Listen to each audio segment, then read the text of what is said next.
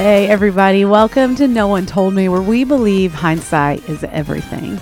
My name is Callie, and one of the most requested topics, one of the most asked about topics, when I say we get at least two to three DMs each week just about this topic, is community. Okay, you might have heard me say that before, you might have heard me mention that. And it's not honestly one of my favorite things to talk about because it's it's really hard to describe, and there's no way to you know say do this this and this and you'll be in the community you crave. And as an adult it's just really hard right? I mean it's you get in a season where you know your friends are no longer built in right? You're not going to class with them every day. You're not maybe you're not at work with them every day anymore but there's just this point in adulthood when we just want to be known and sometimes it takes time to get to the point of realizing that's what's missing a knownness. And so we navigate each season and we carry old relationships and we create new ones. And a lot of those are built on proximity, right? Who's physically around us? Who do we see most days that just naturally become our friends? And then when we phase into a new season, some friendships just naturally end. And it's no one's fault. You can't point to one thing that has happened or one person that didn't do something. There's just a drift that slowly happens. And I think in those seasons where, you know, maybe you're in a new city or you've started a new job or you have a new husband and uh, or a new baby and something has shifted and it can be so frustrated because you're rolling into a new chapter and you want to do it with people beside you and with you because these big life shifts create big emotional and mental shifts and you just want someone to be like yeah I get it. Let's walk through it together and you can show up exactly how you are without having to perform or cover anything up because that's like the gold standard of friendship, right? You can be exactly who you are without any fear of changing the relationship. Now, while I don't have a magic community forming formula for you, I do maybe have ways to approach building community. And sometimes you have to start over because these seasons do shift. You drift away. And and you do you have to start from scratch. But that doesn't mean that you're never going to have community again. It doesn't mean it's never going to happen again. And some points of comfort and encouragement are what i really hope you take away from this. So by the end you know you're not as alone as you think you are in trying to find your people. The reason i said at the beginning it's one of the most requested and asked about topics is because we're all so hungry for it in this episode in particular, it's going to be a little different because honestly, I just like to try new things. All right, try to keep it spicy around here. And also, a little bit is because I was invited to speak to a local MOPS group, aka Mothers of Preschoolers group, which is what a lot of people go to in the seasons when their kids are really little. And you're like, I'm going to lose my ever loving mind if I stay home with like non adults any longer. So you go and you try to find community here. And they gave me the topic of community, which I wanted to say, like, thank you next. Like, what is, what else you got? Because I was at a loss as to how to talk about it. Because the truth of it is, I might be super extroverted and could probably talk to a wall and carry on a conversation for 20 plus minutes. But when it comes to deep community, that knownness, I squirm, right? Like, I want to hear all about you. I want to hear your stories. I want to hear what you're walking through, what you're having a hard time with. But it is really hard for me to turn it around and for me to tell you what's hard for me. But we're going to get into that in just a little bit. But as I was trying to think through, okay, what am I going to talk about when it's a topic I'm not even fully comfortable talking about? I got a new perspective on an old story that I have heard so many times growing up, and it called out a fresh approach, a more vulnerable approach to community. And maybe it'll do that for you too. So, we're going to spend time this episode kind of dissecting a piece of scripture. We're going to talk through Mark 2 just a little bit. But before we get there to the actual passage, let me set the scene for you. All right. So, by the time Mark 2 is being written, Jesus' ministry is in full swing. He was traveling and teaching and healing. Miracles were unfolding and people were talking about it. Now, not everyone believed, but everyone was curious. And so when we come on the scene in Mark 2, we're seeing Jesus right after, at the end of Mark 1, he has just healed a demon possessed man. So his fame is spreading all over Galilee. Everyone is talking about what this man named Jesus can do. And so that explains what we're going to see in these first couple of verses Mark 2 1 through 2. When Jesus returned to Capernaum several days later, the news spread quickly that he was back home. Soon, the house where he was staying was so packed with visitors that there was no more room, even outside the door.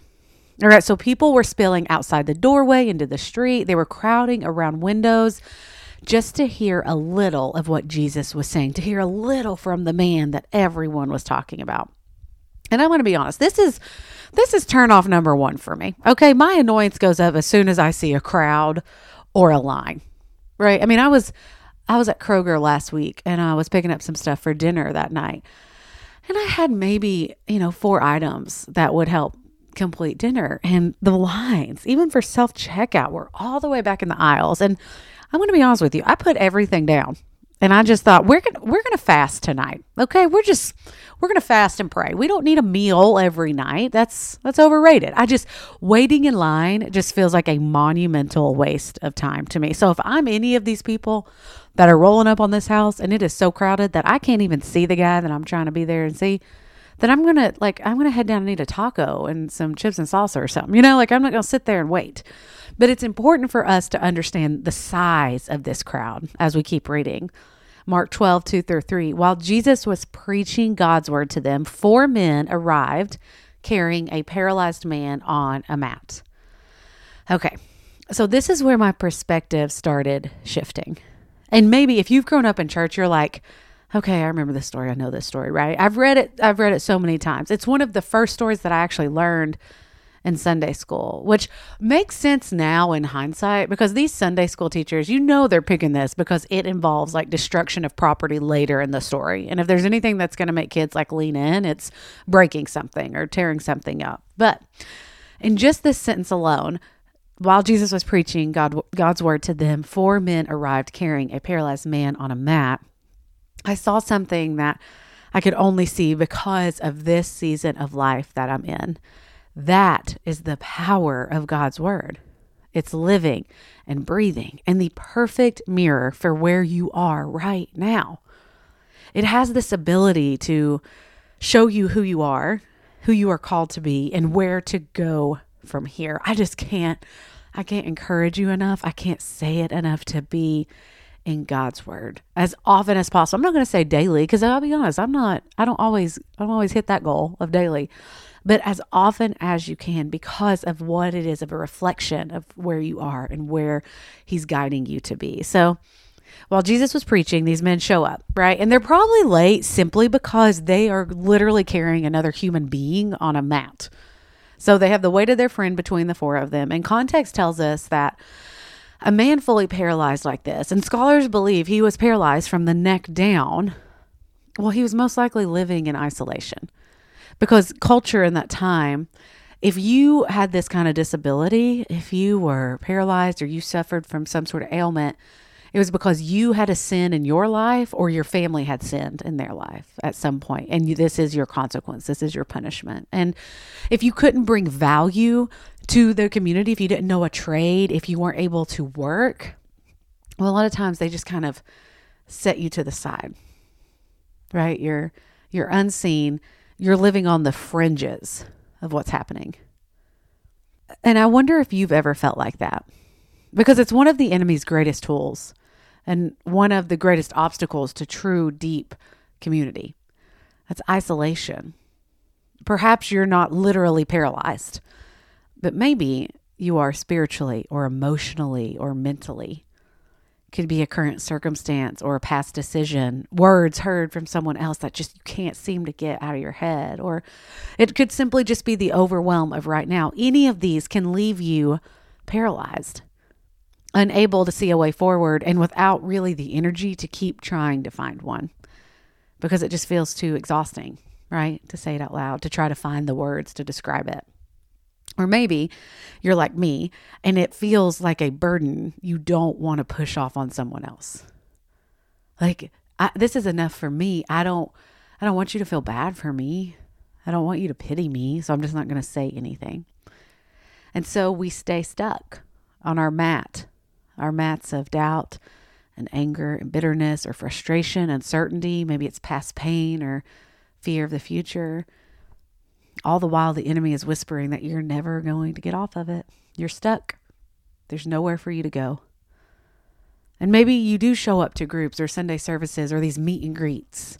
You're trying to connect with people. Maybe you're trying to talk to your neighbor and connect with them and but you leave knowing that you didn't actually let anyone else see your condition. You kept them just far enough away that they wouldn't ask questions or dig in.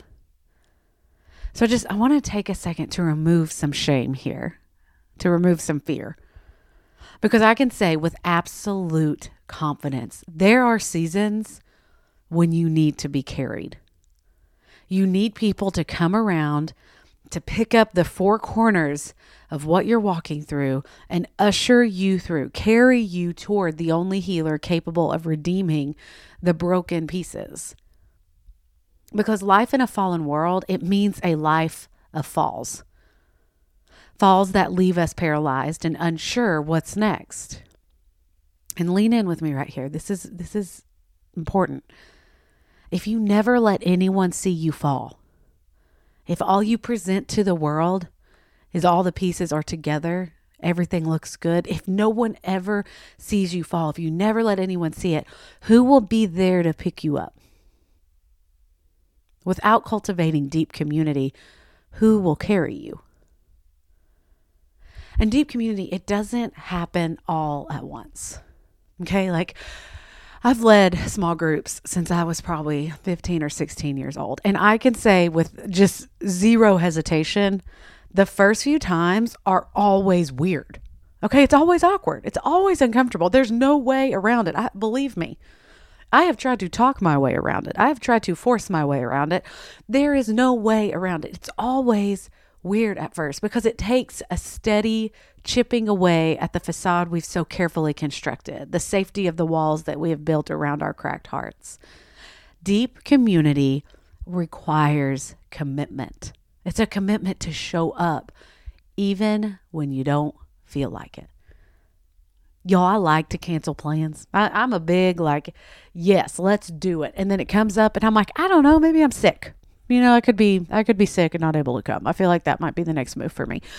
Right? Cuz it's just I don't know, it's more comfortable not to go. It's a lot of work sometimes it feels like, right? Like gosh, I'm going to have to turn it up for this. I'm going to have to participate and that just it feels like too much, but then I wonder why why do I feel like I don't have anybody? Why do I feel why are these sometimes these seasons feel so lonely? Why?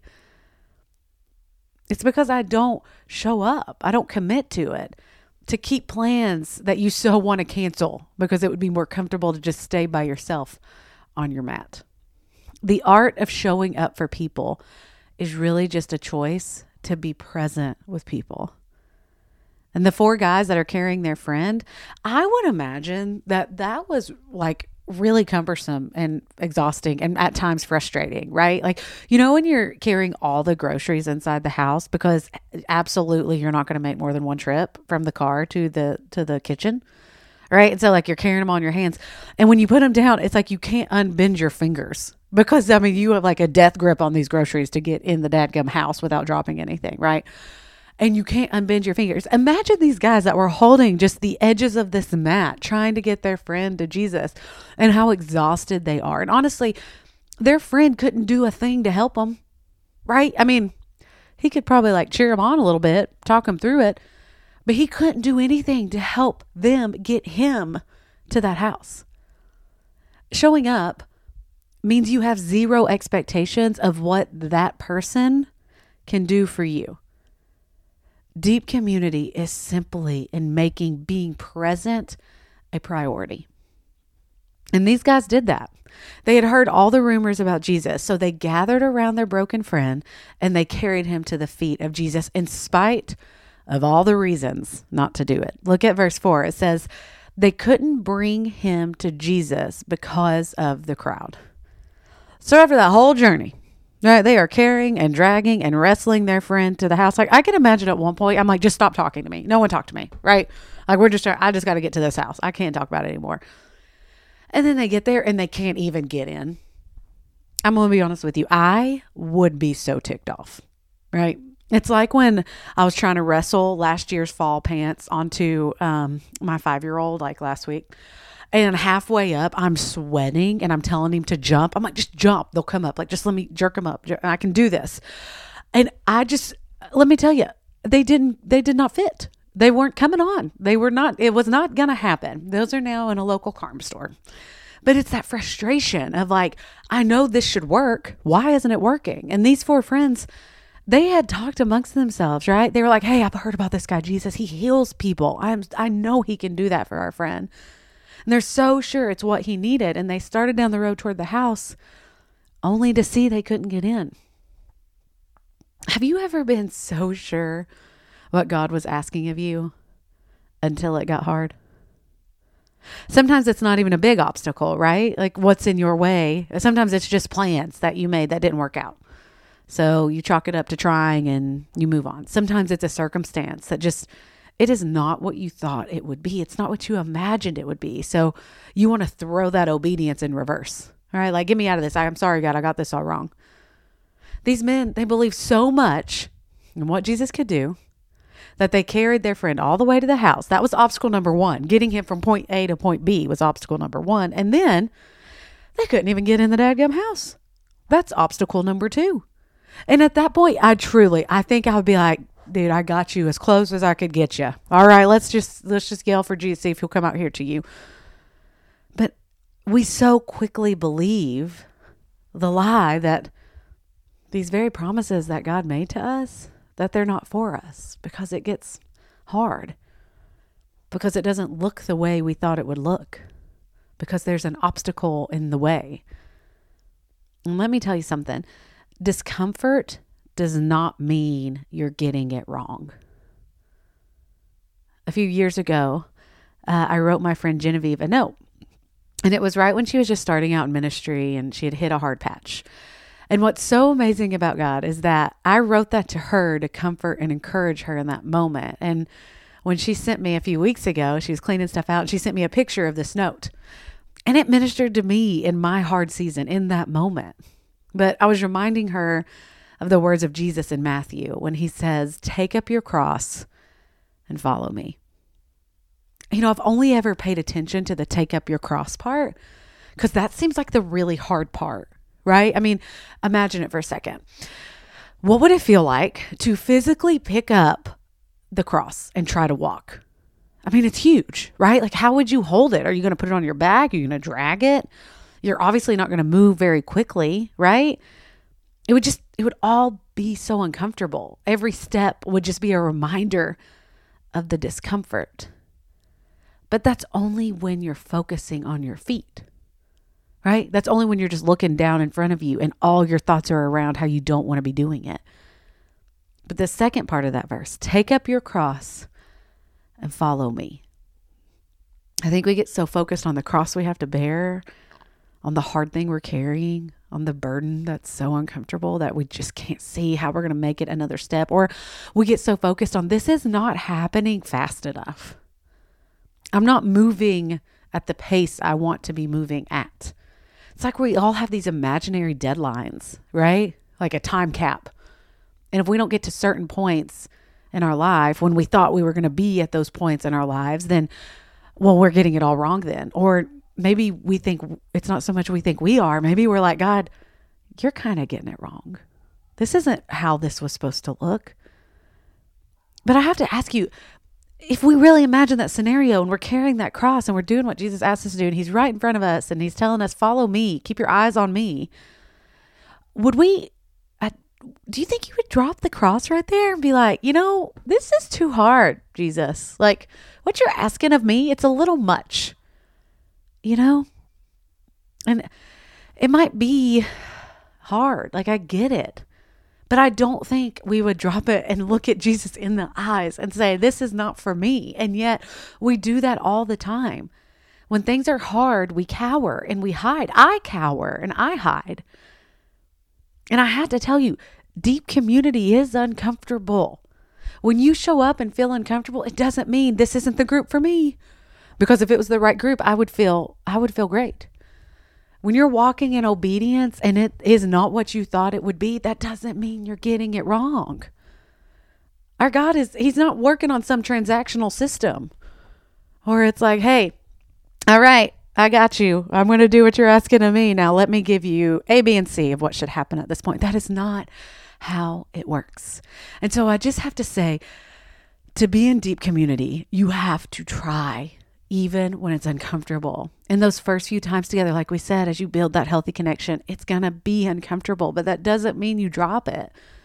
You keep showing up and you lean in because vulnerability is uncomfortable, but not for long. It gets easier. There's a base community community communication theory, um, and it's called the onion theory, and it talks about peeling back the layers like an onion. Right? It takes time. You got to work through it. You got to get through the surface stuff and then to the deep stuff. And that kind of vulnerability is reciprocal when when you're vulnerable someone else is vulnerable but someone has to start it and more people have to have that willingness to start it because many don't want to weather the hard part. Discomfort doesn't mean you're getting it wrong. The cross may be heavy, it may be really hard to hold, but when your eyes are on Jesus, you can keep steadily putting one foot in front of the other. And these guys, that's what they did. They wanted their eyes on Jesus. They wanted their friends' eyes on Jesus, and they believed in the power and his ability to heal their friends. So, they came up with another plan. Remember, they saw the house was full. They couldn't even get to Jesus. The rest of verse 4 says So they dug a hole through the roof above his head. You, how resourceful. I mean, you want to talk about resourcefulness? This is what it is. Okay. So they get to the house and they're like, dang, there's so many people tightly packed in here and around the house. There's no way to even get through the door, let alone like to Jesus. And during this time in history in this region, most homes they had staircases on the side of the houses leading up to the flat roof. And what I really love about these guys is they spotted a solution. They spotted a way forward that most would have overlooked, right? That's the value of deep community. Sometimes we get so clouded by our circumstances, by what's going on around us, by our thoughts and our feelings that we can't see clearly. But when you have people around you who love you and love Jesus, they can step in and maybe they can see a way that you couldn't see at all. So these guys, they carry their buddy over to the stairs. They haul him all the way up to the roof. And roofs, like we were talking about, in this culture, they were not. Um, they were not angled, they weren't shingled, none of that, right? They were flat. And the first century Palestinian roofs, they were composed of these large stone tiles that were actually pretty easy to slide in and out of place. Right? So these guys, they kind of brush some of the dirt out of the out of the sides and out of the way and stick their fingers in the cracks of this tile and slowly lift it up and move it. And they attach some rope to the four corners of this mat and they look at their friend and they say, Hey, just trust us a little longer. Right. And I'm just thinking about the, the friend that's just laying on the mat. And he's like, I don't really have a choice. I mean, you have me up here on the roof. Like, what am I going to do? Right. Like, I have to do, I have to go along with this plan. And, and then the last part of verse four happens. Then they lowered the man on his mat right down in front of Jesus. This is so good. I mean, this is like, this is it. Because think about it. I mean, just imagine it. Jesus is teaching. All of these people are leaning in. They're trying to catch every word. And suddenly, a piece of the roof is missing, right? Just this beam of light is coming through before it was being partially blocked by like a shadow of something that they can't quite make out. They're like, what is coming in through the roof? And it's getting lower and lower. And eventually they see that it's a it's a man on a mat. And when when you look back up and you think, well, how does he get down here? And you just see the heads of four guys leaning over the edge, expectant. Because here's the thing them lowering him in through the roof proves the faith and belief they already had in Jesus. They knew he could heal their friend because truly, I mean, think about it. The motion of lowering him is far less difficult than the motion of trying to pull him back up. It would it would be almost impossible to try to pull him back up through the roof. So they were counting on him walking out of that house. And I know that there are seasons when our personal faith it feels so small.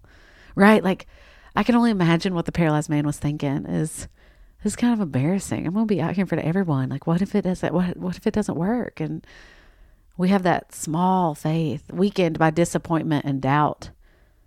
But when you carry that small faith, that flickering candle that's barely hanging on, when you carry that to your people, to deep community, they start fanning that flame with you, sometimes for you, breathing new life, reminding you of the God who said he would, the God who already has, and he'll do it again. They remind you that God did not say he would fight with you or behind you. In Exodus, he says, I will fight for you. And when you cannot fight anymore, He gently nudges people into our lives that start fighting for us.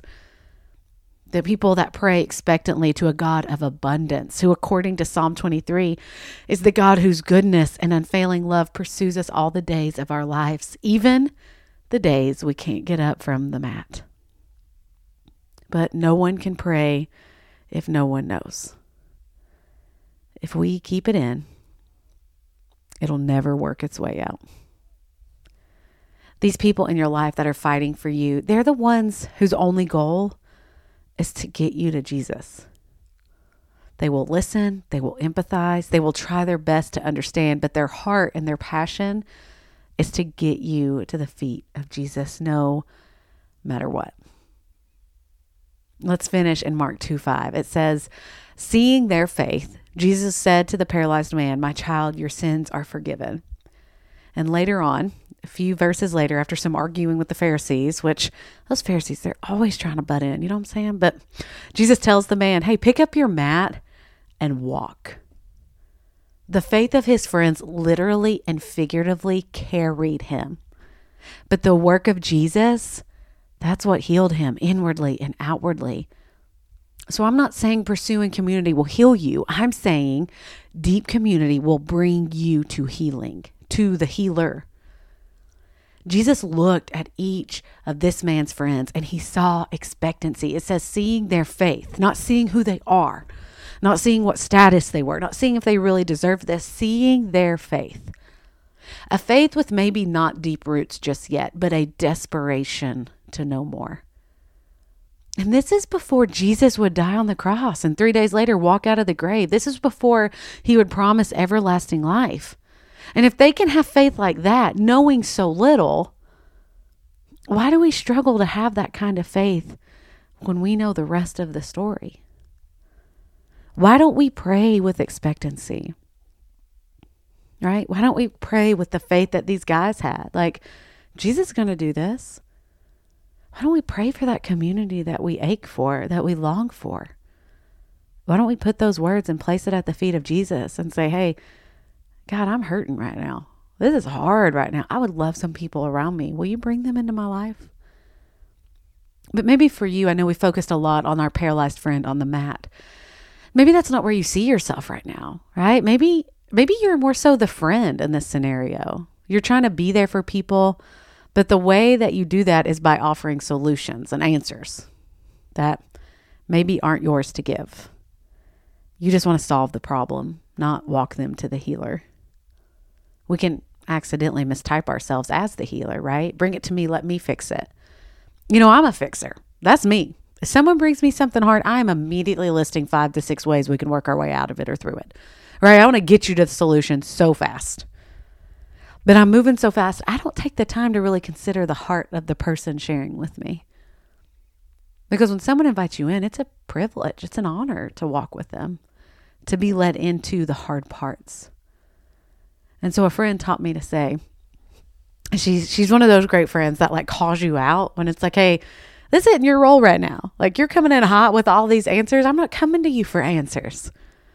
But she said, maybe try a different approach. What if you just said, you know, my heart hurts for you right now? I'm already praying over you, but how can I walk with you in this moment? Do you do you need me to simply be present with you? Do you want to talk through it with me? Do you want to try to get to a solution or Do you want me to distract you for a little while? Right? Do you want to go get your mind off of it? Give them options so that you see them and you see their heart right where they are. Your responsibility as the friend is not to have every answer, it's to gently nudge them toward the one holding every answer. And because these friends were pivotal in changing the trajectory of the paralyzed man's life, I bet that guy was so quick to be the friend that he needed in that season to someone else in a similar season. Right? He is rolling out of that house with that old dirty mat under his arm. And when he's passing people, he is pointing it and said, I used to be here. I used to be stuck here. Let me tell you what Jesus did on my behalf. Let me tell you why I'm different. That is the heart of community. Reminders that someone has been where you are, someone has felt what you feel, and someone can show you the way through when you just can't see one. So, right now, you either need that someone right now, or you're meant to be that someone right now. Don't wait. Don't wait to be asked out on a play date or to be texted or to be invited to dinner or any of those things. Be the inviter, be the instigator of deep community. It can start with you. And it probably won't be comfortable at first. And your plans may not always work out. Don't be offended. Don't take it personally. Keep showing up, keep trying. Carry the map or allow yourself to be carried. Just don't stay where you are. I'm with you in it. I get it. I know it can be hard, but there's still something that you can do. And I'm right here cheering for you the whole way.